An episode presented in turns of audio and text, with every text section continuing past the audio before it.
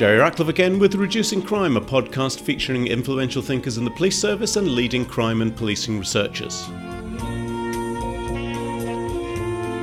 Thomas Abt is a senior research fellow at the Harvard Kennedy School of Government. We chat about the motivation and aims behind his recent book, Bleeding Out The Devastating Consequences of Urban Violence and a Bold New Plan for Peace in the Streets. Find out more in this episode at reducingcrime.com and on Twitter at underscore reducingcrime.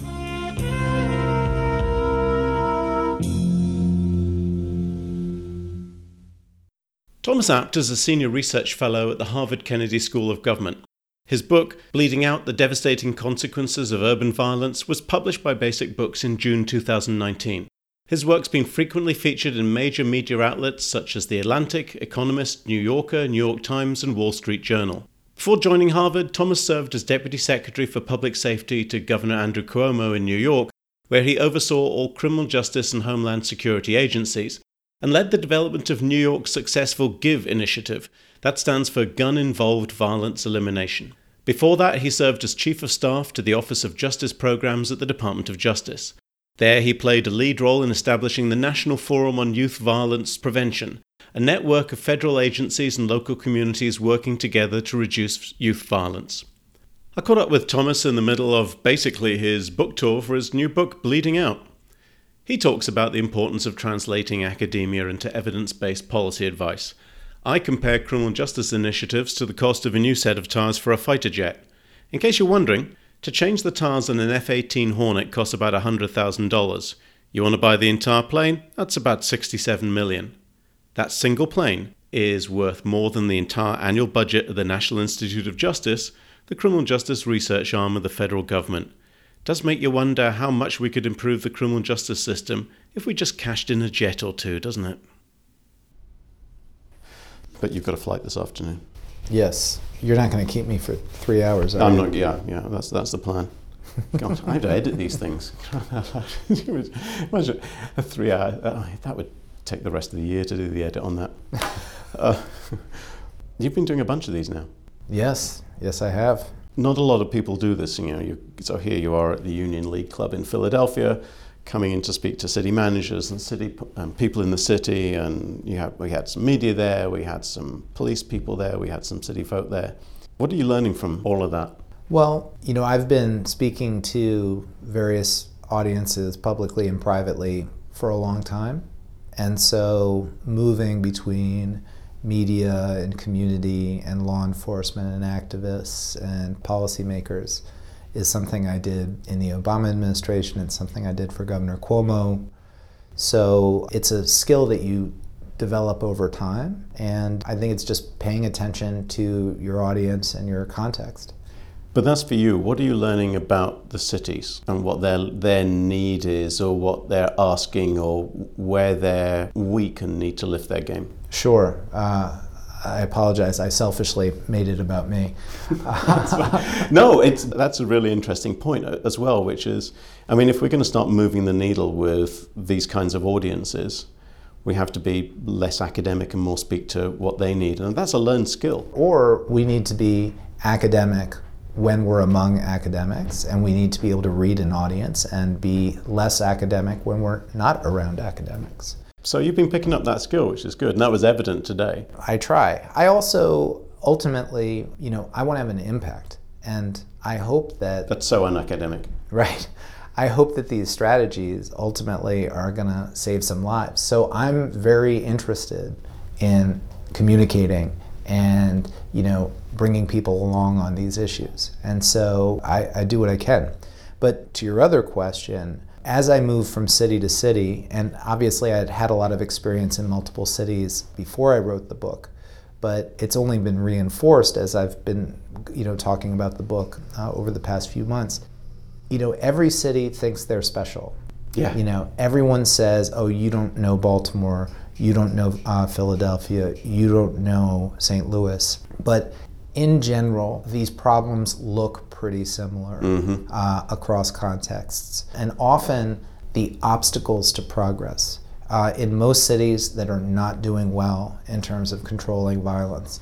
There's a polarized political environment where you have people who are sort of uh, hyper supportive of law enforcement versus people who are hyper adversarial to law enforcement, and they've sort of battled each other to, to a standstill. And so nothing is really getting done. They've gone to each other almost to exhaustion.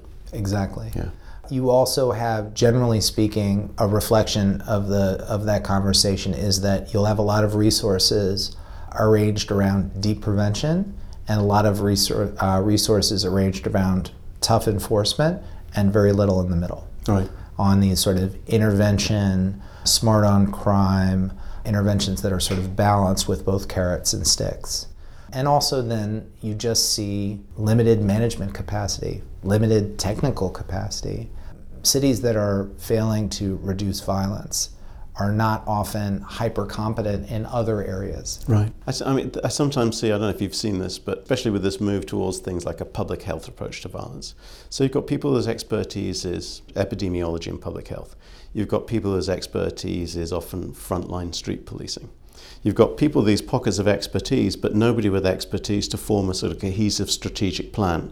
A police leader rarely gets that kind of how to run, put together a strategy. And if so, it's not how to put together a strategy with public health people who think completely differently.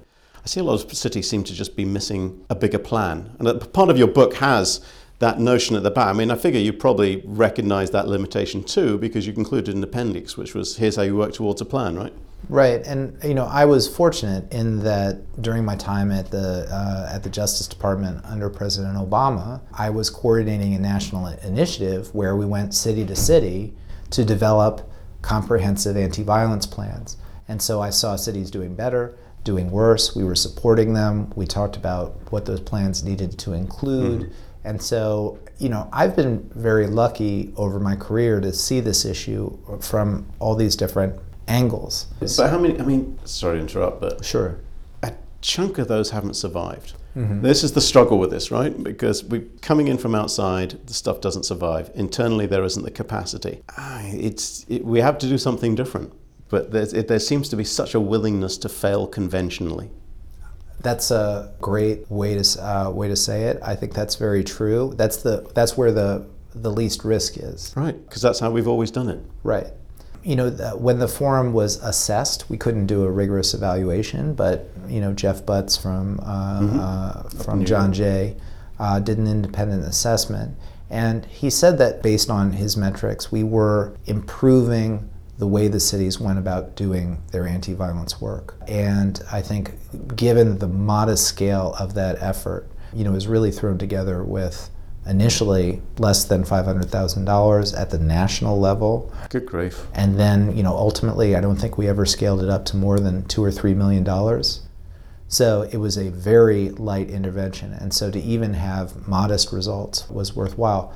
But, you know, with Give, which is the uh, a more robust bust effort that I, I started in New York, with more funding and more focus and having learned more, we're seeing stronger results. And, you know, uh, most notably in Newburgh, New York, which is at a massive reduction in violence.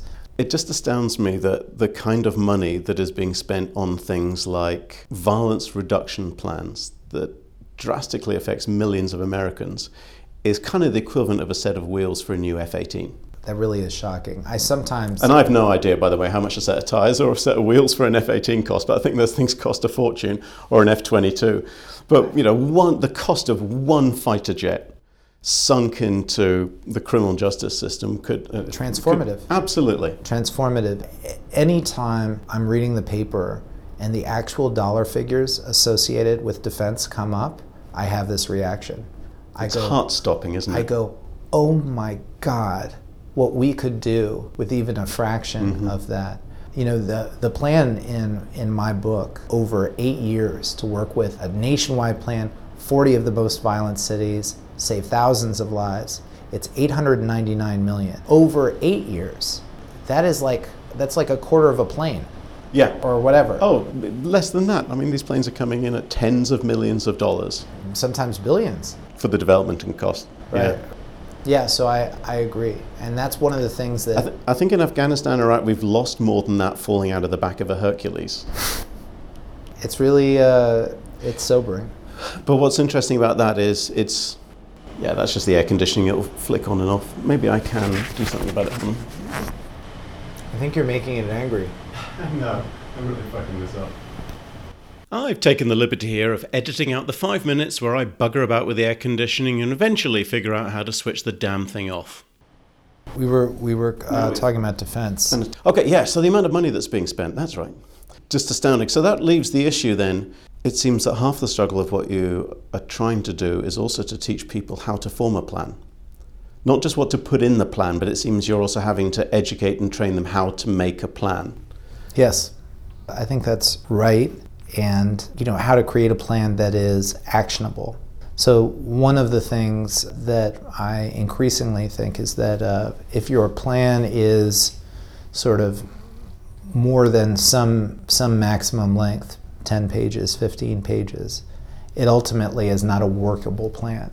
You need a plan that people can read in one sitting, a plan that has deliverables, a plan that has names, dates, you know, SMART goals, you know, specific, measurable, all of, all of those things. That may not be your outward facing plan because you don't necessarily want to put people on the spot, but there has to be that type of type of thing. And I have to tell you, I've implemented these plans myself in, you know, as uh, as head of public safety in New York, as chief of staff at the Office of Justice Programs, and it's hard to do. Oh yeah. If you looked at my own personal success in developing and then implementing these plans, you would give me, you know, maybe you'd give me a B plus or, or a B. You know, it wouldn't be that. Uh, That's okay. In my, I mean, I'm a, I'm in a D category at this point.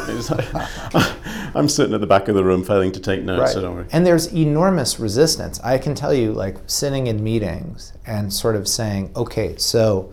Uh, you are going to take on this concrete deliverable, correct? No accountability. Commitment, no commitment no commitment. And you'll finish this by what date?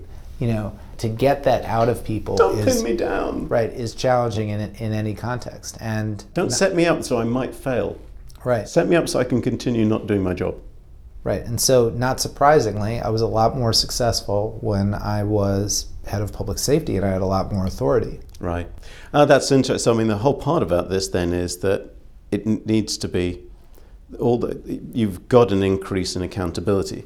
Because part of your appendix in the plan is you don't just separate out you know the idea is having a plan but you're specific about what are you doing about prevention what are you doing about intervention and what are you doing about enforcement.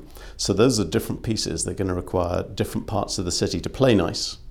Correct. But all those parts of the cities have a tendency to want to focus on just the specific things you know, I think you almost see it in some of the questions and answers that you've been getting in some of the sessions, I think. They're not interested in so much what works.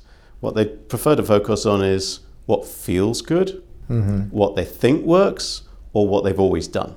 Well, I think one of the things that you see in our field, but you also see it in other places uh, in, in this work, is a lot of people claim to be focused on the problem, but in reality, they are champions of a particular solution. Right. Yep. And they're always trying to fit their solution to the problem. I think one of the things one of the things that I tried to do when I approached writing this book is I tried to be as agnostic as possible as to solutions and just go where the evidence led me. Mm-hmm. And part of the reason that I was able to do that is because it was based on this systematic meta review. And there are rules for how that is done. And you know, the fact is is that the only strategies that really received an endorsement in the book are strategies for which there was a systematic review that had a number of quasi experimental or experimental studies that studied it. So I did not talk about every promising strategy that I might like yeah. or that I might think worked ultimately I had a criteria, and if it met the criteria, it would be in the book, and if it didn't, it wasn't. And that's an interesting thing because so many people are involved in evidence based policy, such as people involved in evidence based policing, but it's more than that, run into this issue that I find kind of fascinating, even if it just frustrates the hell out of me, which is people are quite happy to believe in science when it comes to climate change, when it, well, most people, when it comes to evolution, well, most people, you know, they'll get in an aeroplane, which is fundamentally a great big metal tube flying six miles up at 500 miles an hour, quite happily, because it's just full of science and engineering. And then suddenly, when it comes to another area, which is crime and crime prevention, which is a scientific field and it continues to emerge as a scientific field, at that point, no, it's an art and it's my opinion and it's what I think and my experiences is equally as valuable as these 30 studies that went into this systematic review. And it just drives me fucking crazy. Uh, I get it. But I think one of the things when I was writing the book, I began the chapter sort of about why haven't these policies received more attention and why haven't they received more mm-hmm. support? Mm-hmm. And the original framing was we know what works so why isn't the word getting out? But then I really realized that this we who knows what works is actually ex- exceedingly small.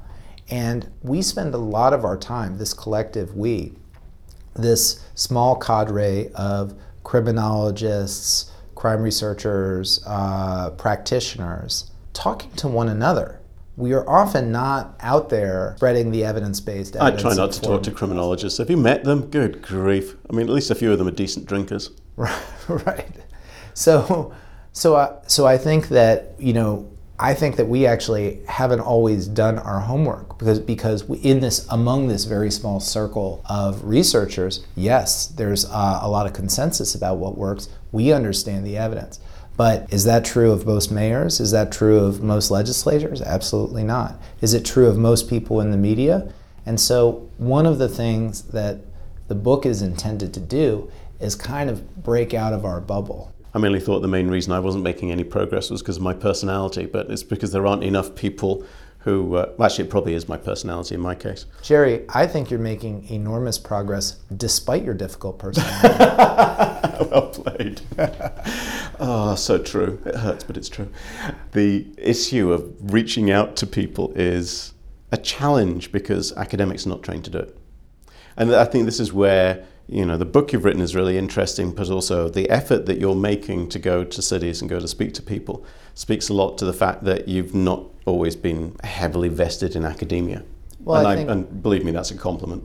Right. Well, I think that I think this is something that we share. I think you get enormous leverage uh, within the law enforcement community from the fact that you are a former law enforcement official, and not just not just that. I think it uh, informs your ability to communicate effectively with them. If that's the case, it makes a challenge, therefore, which is spreading an evidence based message. Because a lot of the really good practitioners, uh, not practitioners, a lot of the really good people who understand this field and can make a significant contribution haven't necessarily had a practitioner background. And then you see these dichotomous views, which is they should have a practitioner background. So, well, that's crazy because we need to work better on helping other academics start to expand and move into more public facing criminology. Because that's kind of like saying, you can only treat my cancer if you've had cancer. Right, right. I absolutely agree. I'm a former prosecutor, and I, I also get leverage uh, and credibility mm. among certain audiences for that. And you're up in Manhattan too. Right. Uh, so there, there are things like that. But I think that you and I, you know, and I think we both do this in our own respective ways, we have to kind of serve as ambassadors we have to sort of open the door for other academics, uh, and not not that other academics necessarily need our help, but I do I agree with you that the message shouldn't be, you know, only trust academics who are former law enforcement. That would be a terrible message to send. I think the the message should be sent is that we should be doing more action oriented practitioner researcher partnerships. Oh, good grief. Don't tell mainstream criminology that you want to do stuff that might actually be useful. Uh, well, you, do you think you're not part of mainstream criminology? Silence. That's a really interesting question. I don't think I'm part of mainstream anything, but that's just possibly me personally. Areas I'm interested in, like environmental criminology, which is you know, for the listeners, it's the you know, the criminology, the built environment. We're not talking about all slicks in Alaska, uh, but that area, uh, the built environment. You know, trying to think about why is there more drug dealing on that corner rather than the corner three or four blocks away. That I think is really fascinating, and I think that's becoming mainstream, but only in the last few years. We've had people working in those areas, but I think they've largely felt that they've been outside of mainstream criminology. Mainstream criminology still feels like it's absolutely focused on developmental life course criminology. And when you look at the you know the attendance at sessions at things like the American Society of Criminology, that's where so much of this is. And there's value in understanding that stuff. But I think for the policy relevance to do what you're talking about, which is uh, let's first stop the bleeding, that has very little value. Hmm. I think there's these smaller areas are probably a little bit more niche. They're talking about the effectiveness of frontline policing, thinking about what's going on on street corners. There's microgeography, these kind of factors. They aren't part of mainstream criminology by any stretch.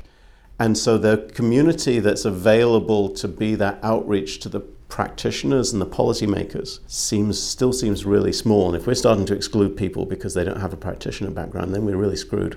I guess I, I think I'm more optimistic. I think that. I like that about you. That's good. Uh, I've been beaten down by my own miserable experience. well, I, I, I, actually think that you're having a lot of success in reaching practitioners and you know building this research. Uh, I give them something. I give them something to listen to while they're while they're uh, driving in the car. Right. Don't, don't, fall asleep on the drive home, folks. I think you're uh, having some success. I obviously think that uh, you know pioneers like Larry Sherman, David Weisburd. Mm-hmm. Uh, oh, sure. I mean, giants in the field. They've had significant impact, and so I'm optimistic that criminology that is both practical and rigorous is going to continue to influence policymaking. You know, we need more of it, and I, what I'm actually concerned about is that translation function. Right. So the work's there. So we've got the academic work. I mean, there's obviously more that needs to be done. There's so many things that we don't know about. How do we take the message that you want to sh- spread, and how do we expand that to things like city and county managers? I think we speak to them. I think we engage them. You know, I'm spending a lot of my time now thinking about can I go to the U.S. Conference of Mayors uh, conference or the National League of Cities, and can I have, um, reach audiences there? I think that many of us don't, with a lot of intentionality, go out and try to engage these various audiences. We wait to be asked, and I think that that is challenging. And as we often do, it's natural and it's understandable. We're often more interested in what our colleagues, our academic peers think, mm. than the, the world outside. And I think that that, while it's understandable, uh, I think that that can be seductive. And ultimately, I ultimately, for me, I'm, I'm a former policymaker, and I've been a policymaker and practitioner for much longer than I've been in ac- academia. And so ultimately, for me, research is a means to an end. One of the challenges of, of trying to work within a policy environment when you're an evidence based person is it's really easy to become negative about what's going on. And that's what frustrates me about mainstream criminology is that people who are not heavily versed, I'll talk about policing because it's kind of more my area, who are not embedded in policing that really understand it, find it really easy to sit outside and just snipe and be negative without really understanding some of the nuance. And that seems to be a model that a lot of people in academia find successful. I find that hugely frustrating. Well, I think that the standard book on various issues, academic or otherwise, is always long on diagnosis and critique and short on concrete solutions. Right. I made a big effort for Bleeding Out to be really mostly devoted to solutions. I think that there's a balance, and I think what frustrates me is when we're out of balance. I think we do need critiques from outside Absolutely, I'm not disputing that. Right. But it's the ba- as you say, it's the balance. It feels like it's so heavily weighted towards you guys working in policing a crap, mm-hmm. and then we follow up with okay, and and then there's nothing. Right. Crickets. I do think that uh, we have a lot of conversation about what the criminal justice system should not do. That's very important. Yes. But we also need a lot of conversation about what the criminal justice system should do. And providing the field with affirmative guidance. And the, at the end of the day, as I say in the book, you know, we need to shift the narrative from winning an argument to solving a problem. And that's a nice way of putting it. Right, and I think it's it's uh, it's easy to say, but quite hard to do. But ultimately, for me, when I'm doing this work, I, what I'm sort of trying to gauge from people often is, are you a problem solver or are you an argument winner? And if you're really just an argument winner, I'm going to probably try to find a way to spend a little bit less time and energy working with you. I'm going to try to spend more time. Whether I agree with you on the specifics or not, if I believe that you are a committed problem solver uh, and that you're working in good faith, I want to be helpful. That's a great way of thinking about it because otherwise you can exhaust huge amounts of energy and we only have limited time. That's one of the frustrations of you know, working in an environment where you, know, you have to do multiple things. You have to be answerable to the university and be in committees and service and teaching. All those things are good, absolutely. But if you have a commitment to moving the field forward, first we have to identify what forward looks like and then have the time and energy to make those kinds of moves. I agree. I agree. I've got my own views on the book, which I enjoyed reading very much. Uh, and, and, I'll be upfront, I especially like the fact that you were brave enough and it takes some guts to come up with, you know, here's an appendix with an actual plan, here's what you guys should do. Because so it's so easy to read. And I think a lot of practitioners complain that they get a lot of ideas from academia, but they tend to be abstract these lovely theoretical notions, but then I talk to cops on the street and say, well, that's great, and I get the theory, but will you just tell me what the fuck you want me to do? what is it you actually want me to do? Right. Is that what you were trying to do with the book? It kind of, I got that sense of it, but is that yeah. what you were going for to some degree? Well, you know, ultimately I come from the policy world, so I wanted to have a policy impact. And I really did write the book as a sort of how to guide on saving lives and reducing violence. And so the idea is that it is a call to action, but it is all also very much sort of a practical roadmap. You know, you need networks, frameworks, and a plan. Uh, that plan needs to be focused, balanced, and fair. You need to focus on people, places, behaviors. You know, I made extraordinary efforts in the writing of this thinking about the level of complexity because if you sacrifice too much complexity, you lose accuracy. And if you have too much complexity, you lose accessibility. And so, striking that balance, I really uh, tied myself up in knots about that. No, I, I get it completely, having written Reducing Crime, a companion for police leaders. You, I think you were very successful. You want to make it simple enough that people can remember it and will actually action it, otherwise, it's pointless but then you run the risk of making it too simple and it loses some of that nuance and, and value. That yeah, it's a, it's a struggle to find that balance. So let me ask you a question. What did you not like about the book? That is a good question, and I'm not sure I have an answer for you. I'm interested. Uh, you know, ultimately for me, uh, I'm you know I'm trying to get better. I'm trying to make the work better, and so in an odd way, the criticisms are actually sometimes more valuable than the compliments because the criticisms gives you a, give you an opportunity to improve. This is, so this is not a criticism of the book per se, but this is a, a, a struggle that I have generally, mm-hmm. which and I've never found. I'm sorry, I'm not sure. I think you've come close. You came closer than I did.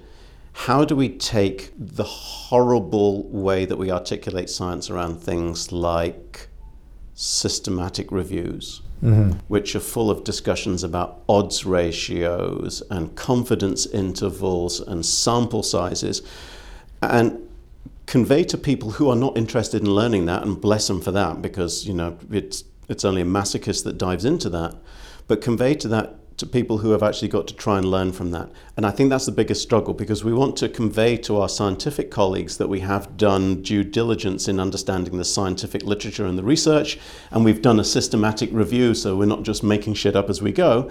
But then we have to convey that in a book form to people in a way that we're not blowing their minds with these unnecessary terms. Right. And I think that's incredibly difficult to do. And I think you came closer than I did, but I still think it's really difficult you know, to sit in front of an audience of policymakers and practitioners and community people and say, let me tell you about this systematic review, the 33 reviews, the odds ratios and the confidence intervals.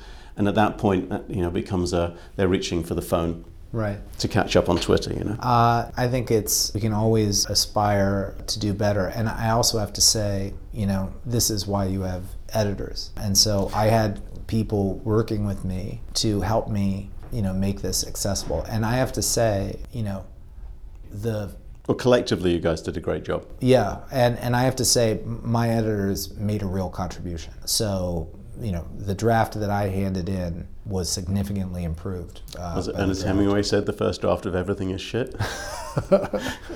uh, He'd read a lot of my work, apparently. Yeah, so uh, it is a process. And it was also helpful that my editors were not in the field. Right. I, I actually, for reducing crime, I sent draft copies to a few cops that I know mm. who I thought would be honest enough to give me feedback. And they did, they gave me great feedback. I probably wasn't able to well enough incorporate it in there.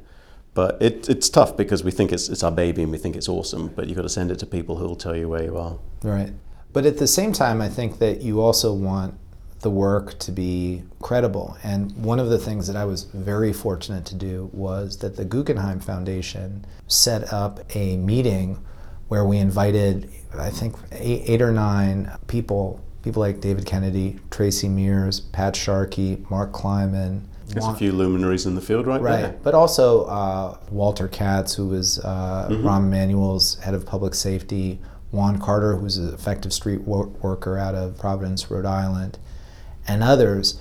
And I, I got to sort of ahead of time check with people is this credible? Is this a fair representation of the research? And again, the book was significantly improved. You actually sent me some stuff, and I remember I remember appreciating you for doing that.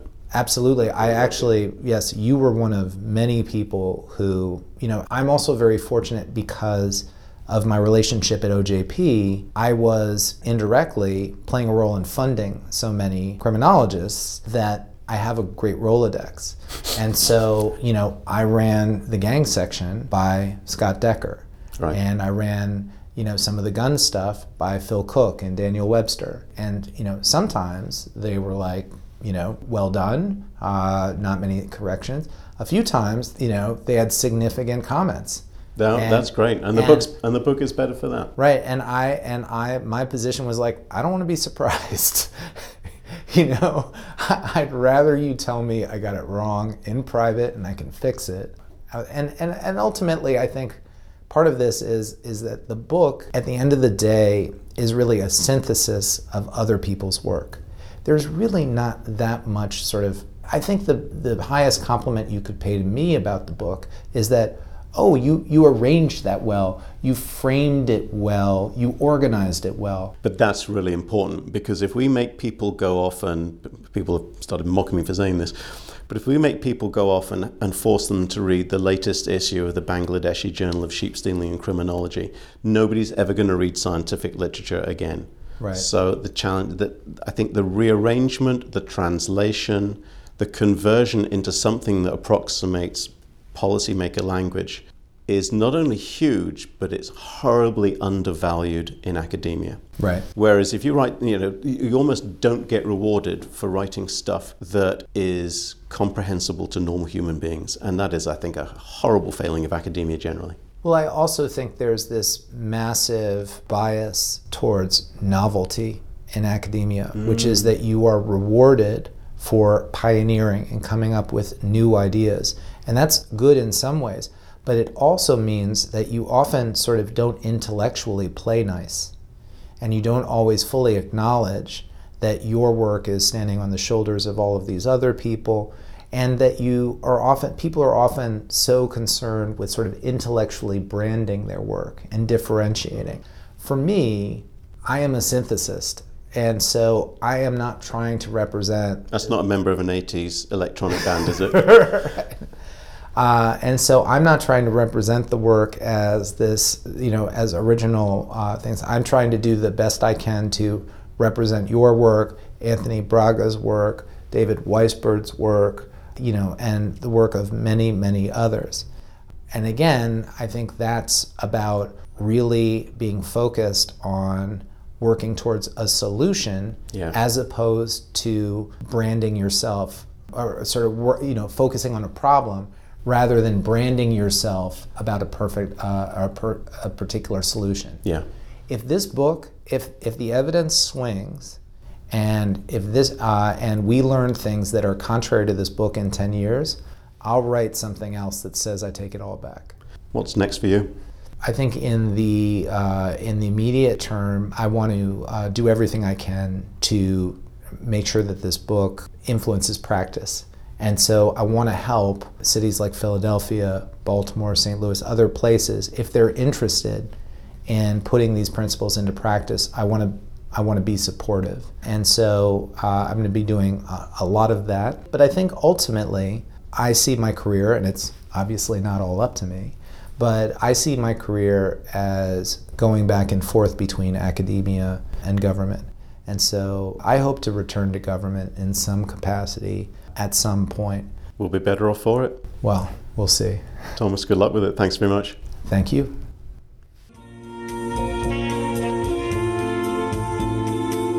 You've been listening to episode 18 of Reducing Crime, recorded in Philadelphia in September 2019. Other episodes lurk at reducingcrime.com or the usual podcasty places.